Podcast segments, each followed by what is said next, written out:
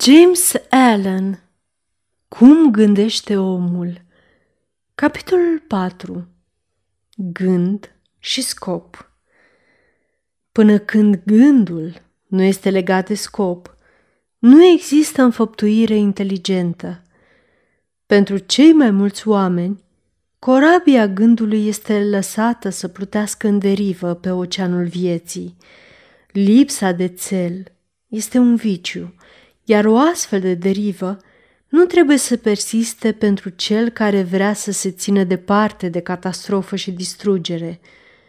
Cei care nu au un scop central în viața lor cad pradă cu ușurință grijilor mărunte, temerilor, necazurilor și autocompătimirii, toate acestea fiind indicii ale slăbiciunii care duc, la fel de sigur ca păcatele asumate în mod deliberat, chiar dacă pe o cale diferită, la eșec, nefericire și pierdere, căci slăbiciunea nu poate persista într-un univers a cărui evoluție se bazează pe putere.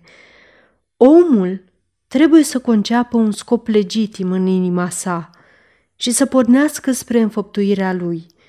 Trebuie să facă din acest scop punctul centralizator al gândurilor lui – el poate lua forma unui ideal spiritual sau poate fi un obiectiv mundan, potrivit firii omului în acel moment.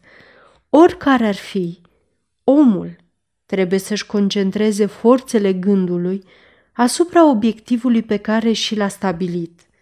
Trebuie să facă din acest scop datoria lui supremă și trebuie să se consacre atingerii lui – fără să permită gândurilor să se rătăcească în capricii efemere, dorințe și fantezii.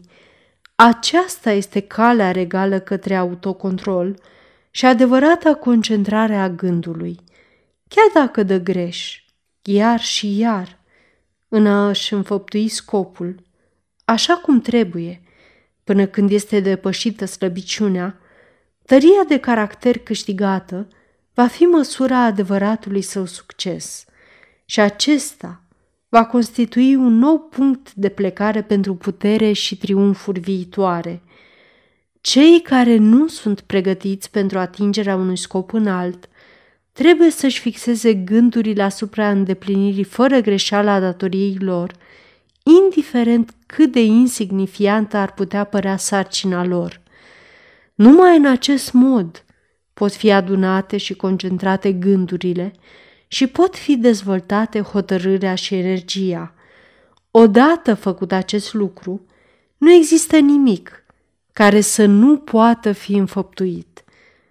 Puterea crește odată cu scopul. Cel mai slab suflet, care își cunoaște propria slăbiciune și crede acest adevăr, cum că puterea poate fi dezvoltată numai prin efort și practică, va începe imediat, crezând astfel, să se străduiască și sporindu-și eforturile, răbdarea și puterea, nu va înceta niciodată să se dezvolte și în cele din urmă va căpăta o putere divină.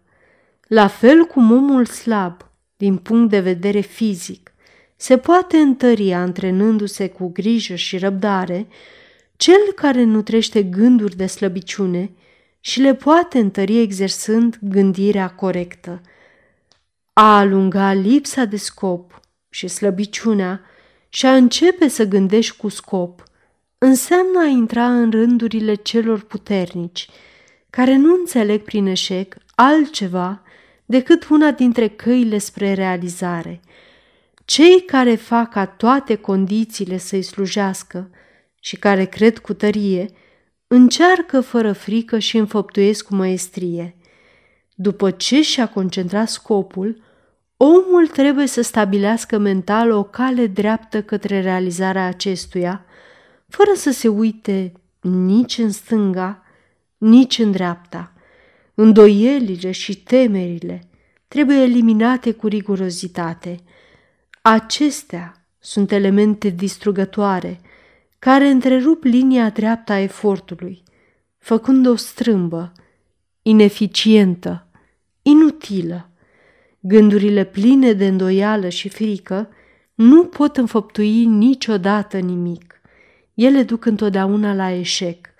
Scopul, energia, puterea de a înfăptui și toate gândurile puternice încetează atunci când se strecoară îndoiala și frica. Scapă de îndoială și de frică. Voința de înfăptuire izvorăște din cunoașterea faptului că putem înfăptui. Îndoiala și frica sunt mari inamici ai cunoașterii, iar cel care le încurajează, care nu le ucide, își pune singur piedică la fiecare pas. Cel care a învins îndoiala și frica a învins eșecul. Fiecare gând al său este aliat cu puterea și toate dificultățile sunt întâmpinate și depășite cu vitejie. Scopurile lui sunt plantate după sezon și înfloresc și dau roade care nu cad prematur pe pământ. Gândul aliat fără teamă cu scopul devine forță creatoare. Cel care știe aceasta este pregătit să devină ceva superior și mai puternic decât un mănunchi de gânduri șovăielnice și de senzații schimbătoare. Cel care face aceasta a devenit mântuitorul conștient și inteligent al puterilor lui mentale. Sfârșitul capitolului 4